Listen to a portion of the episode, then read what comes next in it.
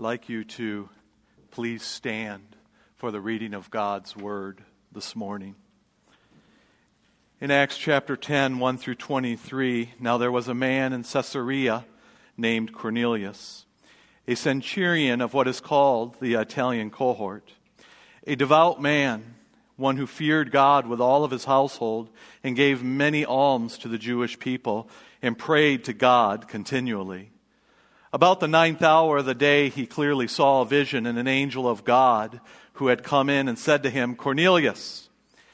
And fixing his gaze on him, he was very much alarmed. And he said, What is it, Lord? And he said to him, Your prayers and alms have ascended as a memorial before God. Now dispatch some men to Joppa and send for a man named Simon, who is also called Peter, who is staying with a tanner also named Simon, whose house is by the sea. When the angel who had been speaking to him had left, he summoned two of his servants and a devout soldier of those who were of his personal attendants. And after he had explained everything to them, he sent them to Joppa. On the next day, as they were on their way approaching the city, Peter went up to the housetop about the sixth hour to pray. But he became hungry and was desiring to eat. And while they were making preparations of the food, he fell into a trance and he saw the sky opened up and an object like a great sheet coming down lowering by four corners to the ground. And there were in it all kinds of four footed animals and crawling creatures of the earth and the birds of the air. And a voice came to him and said, Get up, Peter, kill it and eat it. And Peter said, By no means, Lord, I have never eaten anything unholy or unclean. And again a voice came to him a second time, What God has cleansed, no longer consider unholy. And this happened three times. And immediately the object had been taken up into the sky. And while Peter was greatly perplexed in his mind as to what this vision he had seen might be, behold, the men who had been sent by Cornelius, having asked direction for Simon's house, appeared at the gate. And calling out, they were asking whether Simon, they were asking whether Simon, who was called Peter, was staying there. And while Peter was reflecting on the vision, the Spirit said to him, Behold, three men are looking for you. Get up, go downstairs, accompany them without misgivings for I have sent them myself. And Peter went down to the men and said, Behold, I am the one you are looking for. For what is the reason which you have come? And they said, Cornelius, a centurion, a righteous and God fearing man, well spoken by the entire nation of the Jews, has divinely directed by a holy angel to send for you to come to his house and hear a message from you. And so Peter invited them in and gave them lodging. And hence, may God bless the reading of His Word. Let's pray. Gracious Heavenly Father, we come before you. And we are so thankful that you are a good Father.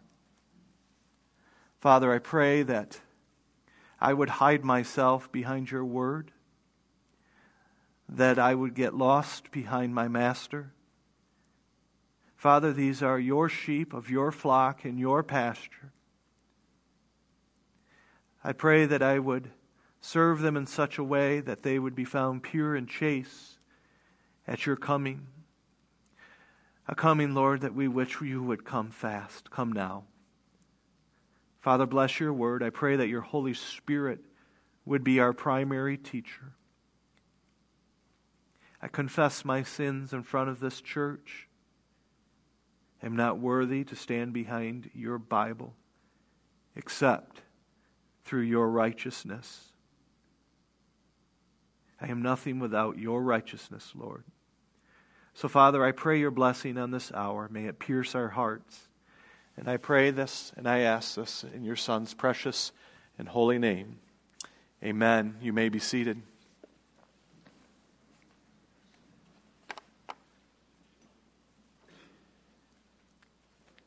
Have you ever noticed the person driving slower than you is a jerk? And the person driving faster than you is a maniac. And you've never met the person. You've never spoken to the person. You can just tell through your spidey senses that the Lord has given you that you don't like that person. They are either a jerk or a maniac, and you are driving exactly the way everyone should drive on the highway.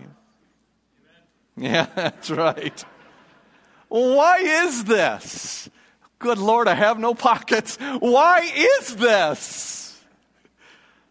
Well, truth be said, in our fallen state that we are all in, we are all prone, we are all prone to justify ourselves and condemn those who act differently than us. It is our human default. Last week we talked about prejudice. And this week we'll be talking about the same thing, but in a slightly different context. Last week we looked at the prejudice of man as it relates to nationality and race and class. And frankly, if I can be honest with you, it is one of the more easier studies than the one today. Not in that it doesn't exist or that it's hard, but that it's just a little bit easier to touch on because I strongly believe that everyone in this room would agree that all are created equal in the sight of God and there is but one race, the human race. And any prejudice or racism against someone because of the shade of their skin is sin. Amen? That's easy. We can all amen that. Maybe harder to practice that, but we would all agree on that. You can see how easy and clear that is. But today we will look at a prejudice that is much more understated. Much more, and frankly, because of its subtlety, it is uniquely toxic and damaging to the body of Christ. And that prejudice is that of our social prejudices, our social barriers that we have towards one another.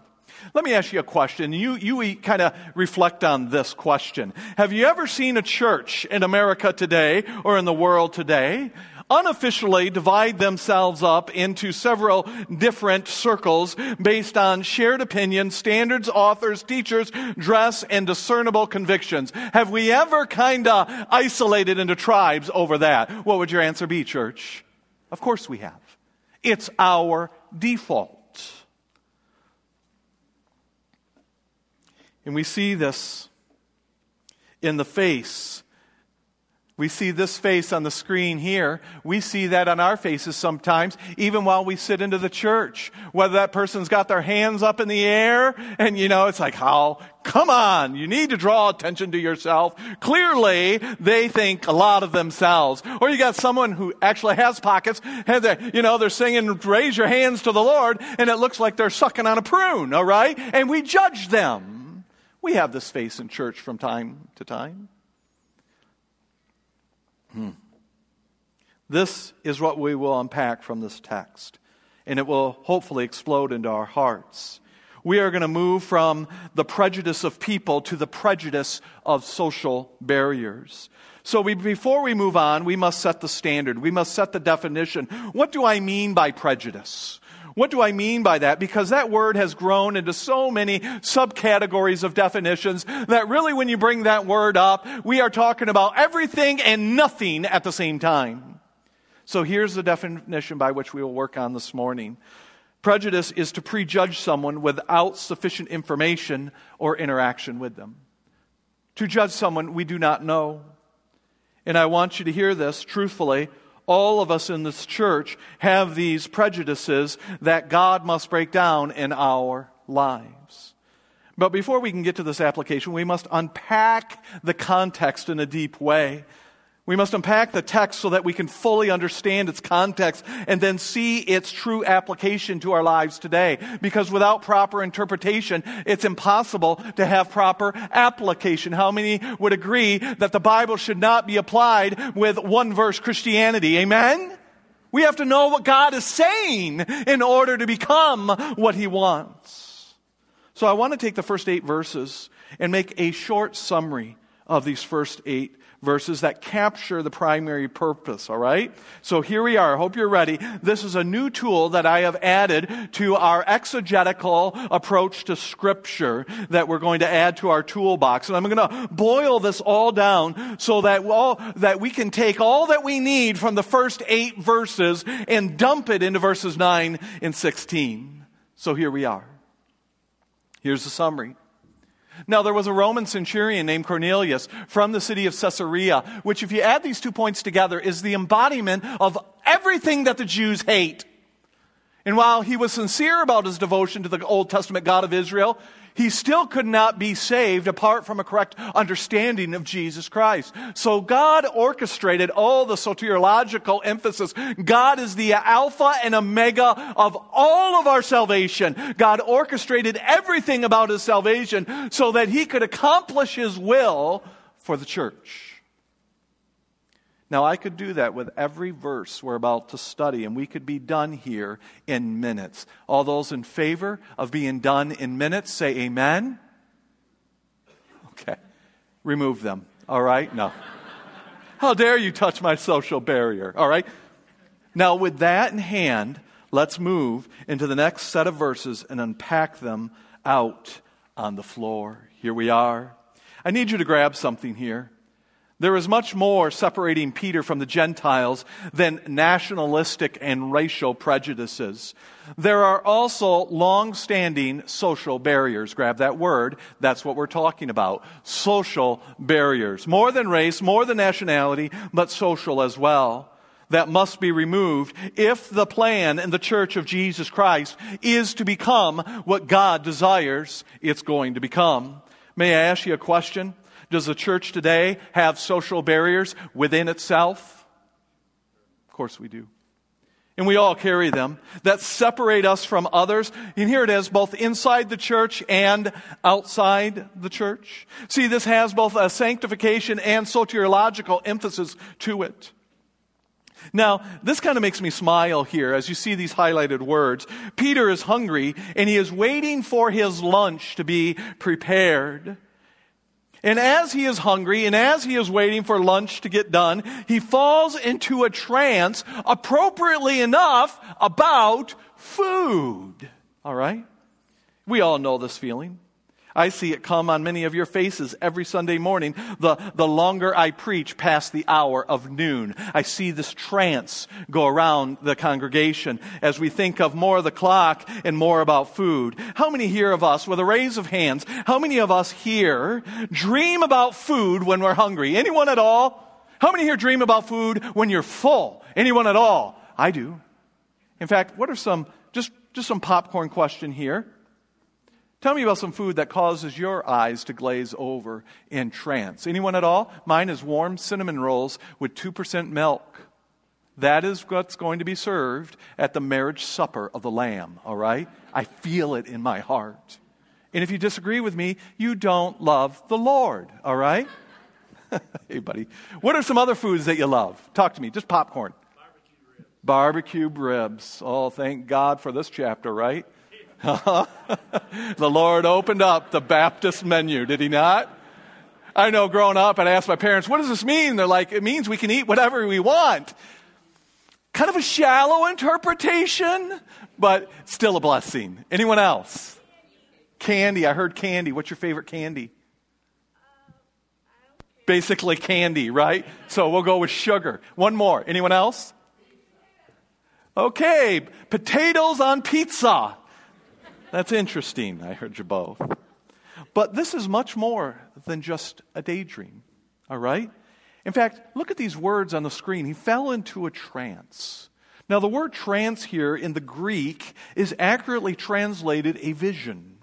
And the words he saw the sky open up is the Greek word ouranos, which means heaven. He had a vision from heaven.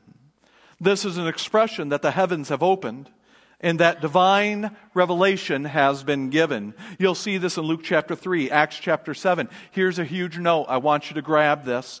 The heavens are opening up in order to stimulate the church to move out of their social prejudices. Wow. Let me say that again.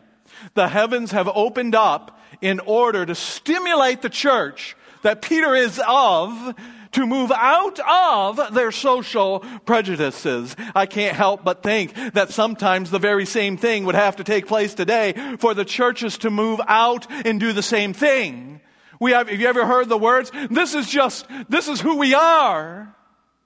Well, the question isn't who we are. The question is, who are we to become? Jesus Christ. Now, I'm not talking about biblical teachings here. I'm not talking about God's absolute moral law. I'm talking about social prejudices, which, to borrow from our definition, is to prejudge someone without sufficient information or interaction with them that hinders the gospel, that hinders the gospel and the fellowship of the church. In fact, it says this, and there are all kinds of four footed animals, crawling creatures of the earth, and birds of the air. Now, I just want you to see something here is that this is a list, it is a description of unclean animals that Jews, like Peter, were not allowed to eat. These are a description of unclean animals that Jews were not allowed to eat. Things like pigs, owls, reptiles, lobsters, winged insects, seagulls, and on the list would go. We know that Peter saw this as unclean animals because of his response when he says, Absolutely not, Lord. I know more than you. I have never eaten anything unholy or unclean. So, unholy and unclean animals is what he sees on that sheet. Now, I want you to grab this here, okay? This is much more than God just putting things on our dietary menu. This is much more than God opening up the menu for New Testament believers. That is an incredibly insufficient and shallow interpretation. It is clearly the removing of all social boundaries between Jew and Gentile. He is removing the social boundaries between the Jew and the Gentile, and here it is for the sake of the gospel. For the sake of the gospel. This is not about food, it is about salvation and it is about fellowship. Again, it is not about food, although we love the application that comes with that. It is about salvation and fellowship. Now, how do I know this and why in the world did God give Israel such ridiculous, at least in our 20, 21st century mindset here in Western America here? Why, why such strange dietary laws? Well, I think D.L. Bock gives the best summary of all of our reading this week. He says, he says this right here. The food laws underscored Israel's separation nationally, socially. By not being able to eat certain kinds of food, it hindered Israel's social interaction with other nations. We all know this to be true. If there is something on the table that you do not like to eat, it, it will affect our social dynamic. How much more in this culture? It's hard to have fellowship with those who you cannot eat with. All right? The Jewish Mishnah, just skipping down a little bit here, the Jewish Mishnah, which is the oral tradition written down for Israel, states the dwelling place of Gentiles are unclean. The dwelling, the, the dwelling places of, of, of, Gentiles are unclean. This is how baked in it is. They have taken Leviticus chapter 20 and Daniel chapter 1 and all of these things and they have, they have baked it into their extra biblical oral traditions of the Mishnah and said, this, you can't even eat with them. It's also found within the Apocrypha. Now, eventually, immediately we go, that's not the Bible. My, my point is not to teach from the Apocrypha, all right? It's found, though, in Jubilee 22, verse 6, 16. Now, I know this isn't the Bible, but here's what, what the Apocrypha does. That it, it's not canonical truth, all right? I want to make sure I say that. But, but it, it gives us a, a window that reflects into the dominant culture of when the Bible was written. And it says this Separate yourself from the nations and do not eat with them. Do not eat with them, the Al-Baq, upper left hand corner. For all their ways are a pollution, their social boundaries. Now, let me defend Peter here for a moment. You see that circle there? Peter believes he's being obedient to God. Peter believes he's being obedient to God by never eating anything unclean and unholy. We find that in Leviticus chapter 10, chapter 20, Daniel 1. But look at what God says. What God has cleansed, you see it in the purple there, what God has cleansed, no longer consider unholy. This is a heavenly reply that makes something abundantly clear. I want you to grab this. Grab this right here. God has the right to overrule your social barriers. God has the right to overrule your social barriers and positions that you have that hinder the gospel, that hinder the gospel and its spread and the fellowship of the church. So let me say this even more clearly. God has the authority over our hearts. God has the authority over our hearts. Not our prejudices, not our preferences, not our positions, not our comfort. God is abolishing what separated Israel from other nations. Here it is, socially. Socially. Grab that context. Because it is now, here it is. He is abolishing it because it is now counterproductive to the plan of the gospel. Oh, the application that reaches our hearts right here.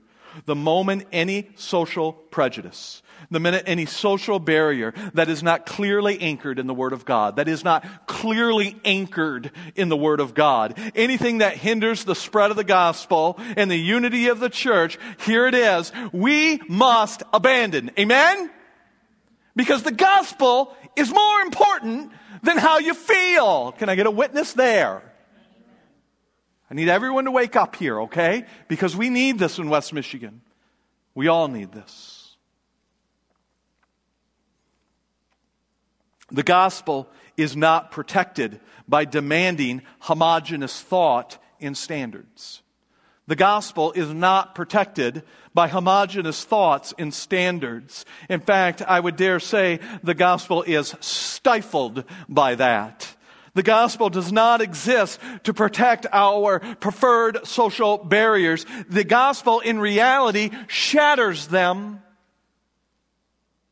now, one thing I want you to see here is because the nation of Israel has rejected Jesus Christ, they just crucified him well, about seven years ago in this text.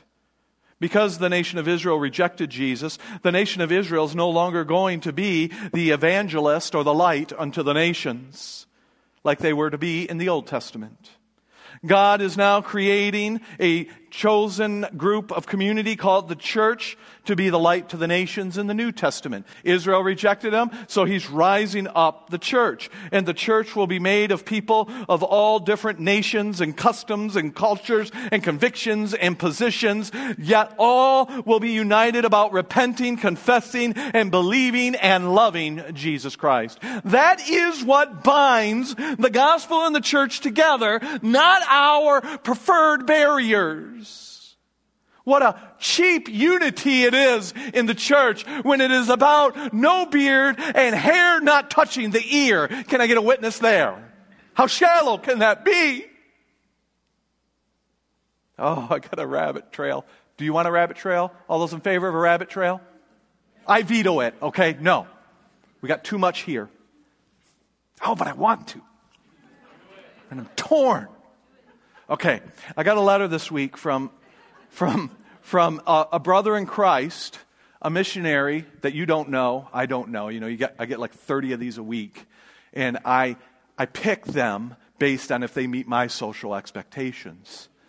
And there was this one, and they were, they were ultra conservative. And I was reading through their doctrinal statement, and baked into their doctrinal statement were standards for men and women how they dress and what they wear. And please understand, modesty and not drawing attention to ourselves is found within the Word of God. That's not what I'm getting at. But it was like a paragraph long, ladies, of everything you could and could not wear, how long far, and all that stuff. It was like brutal. And then it said for guys, it just said, had two words short hair. I don't know how casual you guys are, but that really opens up my dress code, all right? And I'm like, we, we're, we're basing fellowship on these things. And they were calling it being a holy separated people. A holy and separated people starts here, not here. Now, there's my rabbit trail. They will likely not be supported here at Trinity. But I'm praying about it, all right? And it's not my decision. And that's what happens when you get on rabbit trails, all right? You say things you don't mean to say, and they come out of your mouth, and they're not written down. So let's move forward. Here's the rub Peter must acknowledge God's right to determine and define what is acceptable, not his upbringing. Not our upbringing. This truth is so important. It is repeated three times. Why is it report? Let's hit that button because I know there it is. I put this together three times. It goes up and down, up and down. Why? Because it is so important. And secondly, equal to its importance is we are just that. Talk to me, church. Stubborn. We are just that stubborn. Surely you mean their social barriers, not mine. Three times. Now, let me push it to the edge here. If Peter can set aside his social barriers and prejudices that are clearly found within the Word of God, Leviticus chapter 10, Daniel 1, how much more should we be willing to forsake ours that are not found in it? Are you following me here? All right? If Peter can let go of Leviticus chapter 20,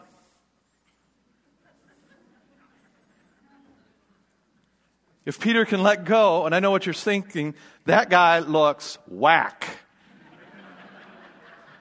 and if you're really cool, wickety wickety whack, all right? Shanizzle. If Peter can let go of Leviticus chapter 20 because God said so, Maybe we can stop prejudging others with our social expectations whom we have not had any action or knowledge with. Now, most of us are in two places right now. Some of you are scared out of your mind at what is going on on the stage.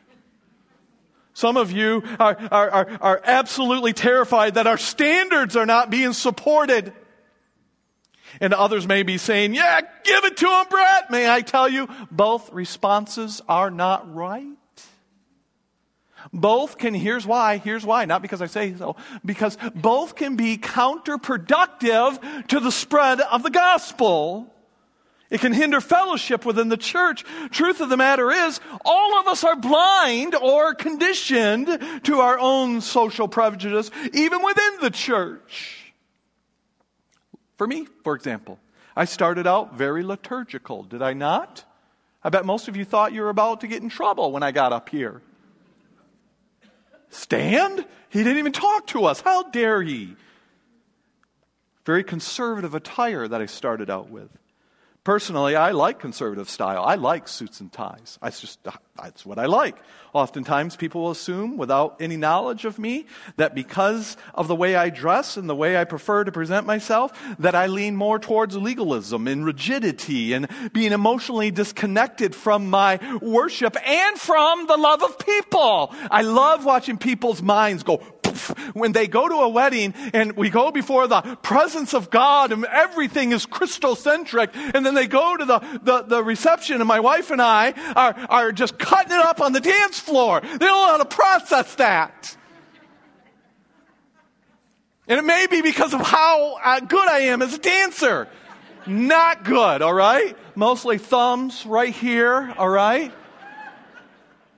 Still, these thumbs, man dare you? I'll dance, dance off right now. Anyone? Paul, me and you, buddy. That, that would empty the church out, brother. Two men with lower back pain trying to sway at the same time. Whew. By the way, my daughter picked this outfit out. This is the most expensive sermon illustration I've ever had. And we'll be taking a love offering at the end. Now, Started out, look, I even have cool tags on still. Is that what the kids do?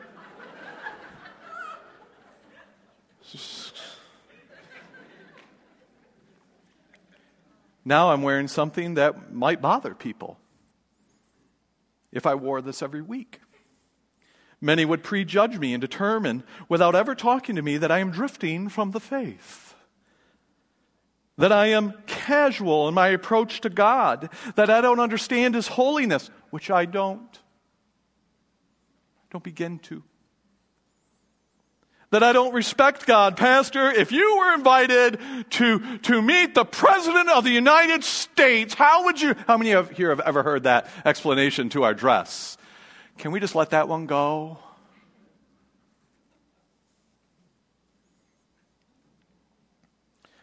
Or that we are letting down our higher standard, a higher standard that is not in the Word of God. Personally, I don't understand this outfit, all right? They pre positioned holes in your jeans.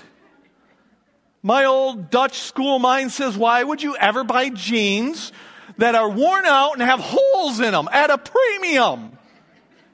Watch this brilliance. You ready? Why not just keep, get, get ready for this, why not just keep your old jeans? You could save money and look dope. But let's be equally fair. Let's be equally fair. If we are not careful in our preferred dress, in our casual approach to church, some of us like to Show it off as a badge of spiritual intimacy, spiritual closeness to God. I am, I, I, am being real with God. And we'll look down at others who, who don't have that perceived realism and they're dressed up. We'll look down on them and say, they just aren't being real and intimate with God. Can I just say in both directions to all of the church, for the sake of the gospel, here and finally, can we just all stop it? Now, I am really thankful here at Trinity. We don't struggle with these things. All right? We, I mean, we judge each other because that's the Baptist's greatest spiritual gift, all right? but we do it benevolently, do we not? Now, what is my point? My point is this. We will prejudge someone with no knowledge with, or any information on them based on our social boundaries and it is wrong in all directions. And here's why it is counterproductive to the gospel and the unity of the church. And that is more important than this. Now, please know, it extends far further than this. This is just an example that you can extrapolate out to many, many different areas.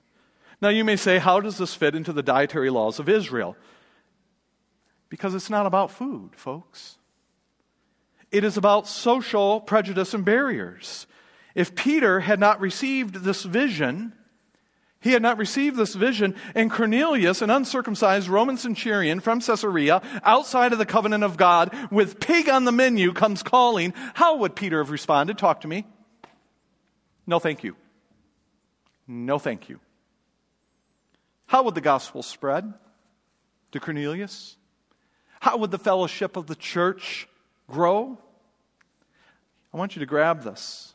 Now, we're going to want to pick this apart, but this is true. The New Testament revelation that God has given us is meant to unite the church, not divide it. Amen? Now, it's going to divide us from heresy. It's going to divide us from the lost in many ways as far as who we worship and what our goals in life. But within the church of Jesus Christ, this book ought to bring us together, evaporating the heat of its truth, the secondary issues in our lives. Amen? That's what unifies us. Hmm. Here's a question Does the church ever use the Bible incorrectly to divide itself? You better believe it. It's called Monday through Sunday and twice on Sunday. And oftentimes, we go to the Word of God and we claim Berean status. I'm being a Berean. Now, let me be clear. The heart of a true believer, or Berean, is noble and good. Now you may say, I'm rather new to the church. What is a Berean? A Berean in the scriptures uh, that we read is someone who went to the scriptures to test what the teacher was saying against the Bible, making sure that what he is teaching is true to the Bible. And that is a noble and good thing to be a Berean. But a quasi Bereanism I made that word up, all right? A quasi Bereanism has emerged in the church today. Truth be told, more times than not, those claiming this quasi Berean status cause more division in the church than anything else. Because they do not go to the Bible to protect what it says, they go to the Bible to protect what they want. See the difference? They don't go to the Bible to protect what it says, but rather to protect what they want. And if you don't agree with them, they simply declare heresy. And the sad thing is, we often don't even see it because we are blind to these things. And we know this. Here's some quick illustrations. We'll be done soon. How many here grew up, you weren't allowed to go to the movies? I know this is an old tired one, but you couldn't go to the movies. How many here didn't grow up that way, but you heard about those crazy Baptists that were not allowed to go to the movies? Everyone's like, I've heard crazy Baptists. Yes. I, I, I still to this day hate to tell people, they're like, oh, what do you do? I'm like, I teach at a nonprofit institution.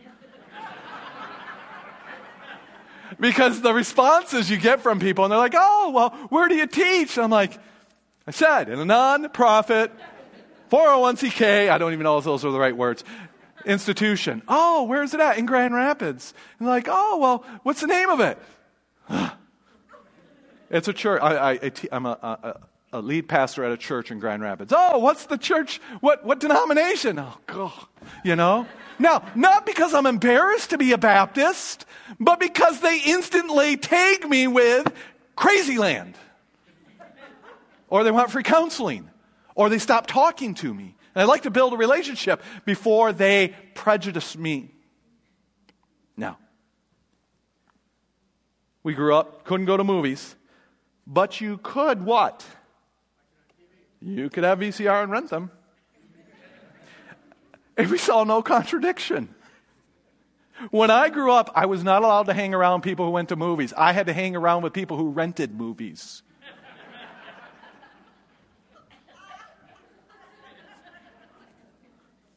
I grew up, if you smoke or drank beer, you were lost. Am I alone on that? Didn't love the Lord. You could not smoke or drink because your body is what? It's a temple. It's a temple of the Holy Spirit. But we could overfeed and underexercise that temple, couldn't we? No issues there. Smokers were marginalized in the church while we all gorged ourselves at the trough of the second potluck this week. People would walk away from that with a paper plate that was not engineered to handle that payload, all right? And no one thought anything of it we had no issue with our temple being on the brink of heart failure. Only our lungs were sanctified. We separated from people on these insane lines, all in the name of avoiding the appearance of evil, while what was inside of our hearts was evil, but it was our evil. I was reading about a German Christian visiting an American Christian this week, and both of them would not have fellowship with one another. This perfectly fits here. The German Christian drank beer. Apparently, beer is water in Germany. I've never been to Germany. And I want you, guess what? I am almost 50 years old, and how many here want to know how spiritual I am? You ready? I have, I have never tasted a drop of beer in my life. I tell people that, and they're like, you know, he is Baptist. He's Shiite Baptist. Now, I don't say that as some sort of, hope you guys can keep up. I'll be at the top of the mountain. Let me know when you get there, all right? Because I like fried egg on my hamburger, deep fried. Now, German Christian drank beer because beer is like water in Germany here, and many of you are feeling the call to reach a lot of Germans right now. Others are saying they are beyond salvation. But the German Christian would not have fellowship with the American Christian because the American Christian would go to the bowling alley. And in Germany, the bowling alley is the epitome of worldliness. Both would not have fellowship with one another without even knowing each other based on these things. We say, that's funny. Let me push it further. We will, tr- we will prejudge people based on nothing more than a song they like. I was at a conference not too long ago. I was sitting between two different men, and one person said, Oh, I love that song from that group. I left it purposely blank so you can insert a song you hate from a group you hate. You got it? Mine is the Gaithers, all right? No, I'm teasing. Grew up on the Gaithers. Back seat of the car, my dad played it all the time on volume one and a half. You knew it was on, but you couldn't quite hear it. How many here had parents listen to music like that? Anyone at all? Yes. The godly way. I'd always try to change the channel, put the volume in, and my dad would go, When you get your own car, you can do what you want. Now, when my dad drives with me, little John Denver on volume 10. Take me home. What was I talking about? Song you don't like, author you don't like. He said, Oh, I love that song. The other guy, and he left, and the other guy sighed, and he said, And that's all you need to know about him. One song, and we know the heart of another believer, or that we prejudge them and it's counterproductive to the gospel. Now, hear me, I'm not advocating for these things. I'm not advocating for these things. I'm not advocating that we have no standards. I'm advocating, here it is, for God's standard. Amen?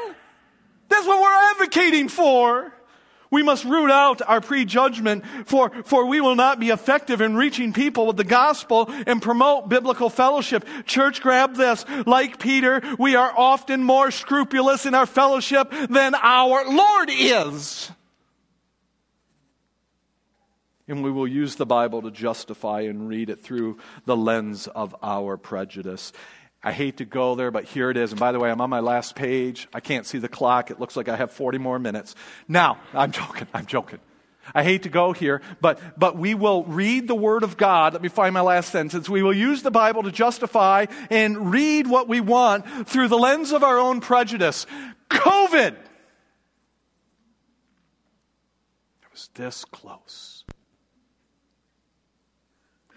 I went to a pastor's luncheon during COVID. We were 30 feet apart from each other. Prejudice. And the speaker said, How many, there's probably about 50 pastors there. They said, How many of you pastors have contemplated resigning and going into the public sector? Every hand went up. Because these quasi Bereans, you ever notice this? Regardless of their position on COVID, they all claimed biblical authority. What does a pastor do when there are two opposing views, all claiming biblical high ground? Huh. And Peter is absolutely confounded at what he just saw. What could this mean? Is it what I think it means? Have you ever said that to yourself? It can't possibly be this.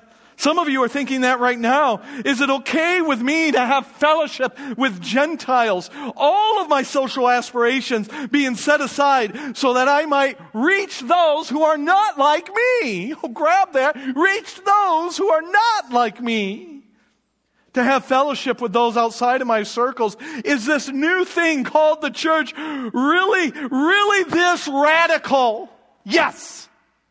Yes, it is. We are not the gatekeepers of the gospel. We are the gate leapers with the gospel. Oh Lord, he says, what does this mean? What could this possibly mean? And he doesn't have to wait long. And Peter is greatly perplexed. Peter is doubting himself. Am I really to understand that I must be more accepting of these types of people and things? You might be doubting yourself the same thing right now. Am I really to place God's word at a higher uh, authority than how I am raised? Than my preferred culture? The answer to Peter's doubt and our doubt is the same answer. The answer comes right away. And the Spirit said to him, Behold, three men are looking for you. Get up, go down there without any misgivings. You know what these misgivings are? These social barriers and dietary laws we just talked about. So ingrained in their culture were these laws that they canonized them in their Mishnah, in a whole 18 verse 7. They, in, the, in the Apocrypha, it so saturated the current culture that in the book of Jubilee, it said, separate yourself from the nations and don't eat with them. Not to mention the Torah, the law of Moses. They are to separate themselves from these people. Everything about his DNA says no. And God says, oh, yes. And we see here that what has arrived is not simply a larger menu to feed our temples with but a completely new era of salvation and association. My friends, if these social prejudices and prejudgments go unchecked, it would do untold amounts of damage. Truth be said, it already has. untold amounts of damage as it relates to the gospel and our Christian fellowship. I like how Kent Hughes summed it up. Kent Hughes summed it up like this. He said, Today the Lord lowers a sheet in front of us, and He has filled it with educational, social, political, cultural, and spiritual rejects. And we cry out, By no means, Lord, these are not my types. The result of such an ungodly exclusivity in the church that grows on homogenous lines. We seek to reach and fellowship with our own kind. My friends, I want you to grab this, all right? I want you to grab this. This is not the tree of the New Testament church. Amen?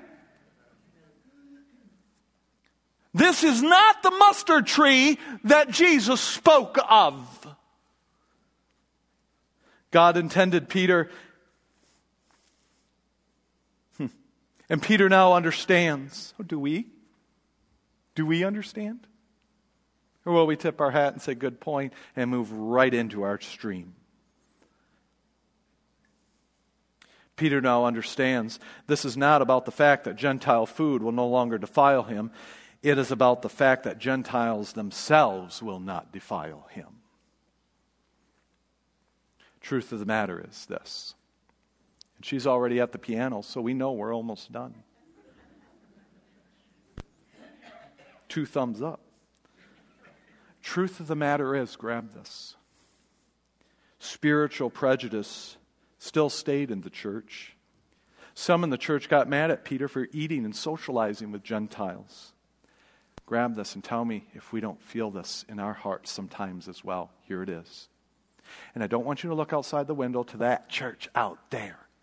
I don't want you to look across the pew and go, that person there. I want you to pull the mirror out and see nothing but your own heart. And listen to this. They were more concerned about keeping a social standard than they were reaching the lost and growing the church. This is who we are, is our excuse. Our culture is not who we are. Jesus is who we are. Hmm. We tend to see ourselves like Peter the clean, tolerating the unclean. I read a story this week from Dr. Ironside. He said that when his father was dying on his deathbed, his father kept whispering the verse, a great sheep, a great sheet and a wild beast. And his father would, would repeat it again. A great sheet came down and wild beasts. And he would say, and, and, and, and, and finally, Henry bent down and whispered in his father's ear, ear, ears, Dad, I think what you're trying to reach for is this.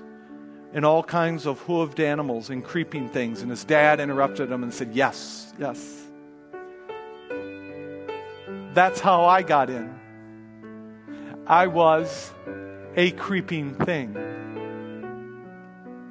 That's how I got in. My friends, we are all creeping things.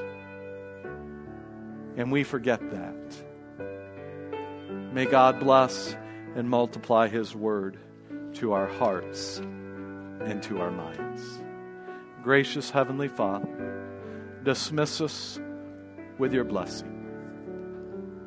May we cast aside any and all things that are counterproductive to the spread of the gospel and its growth in our hearts. Dismiss us with your blessing. We love you, Lord Jesus. In your Son's name we pray. Amen. I love you guys. You are dismissed.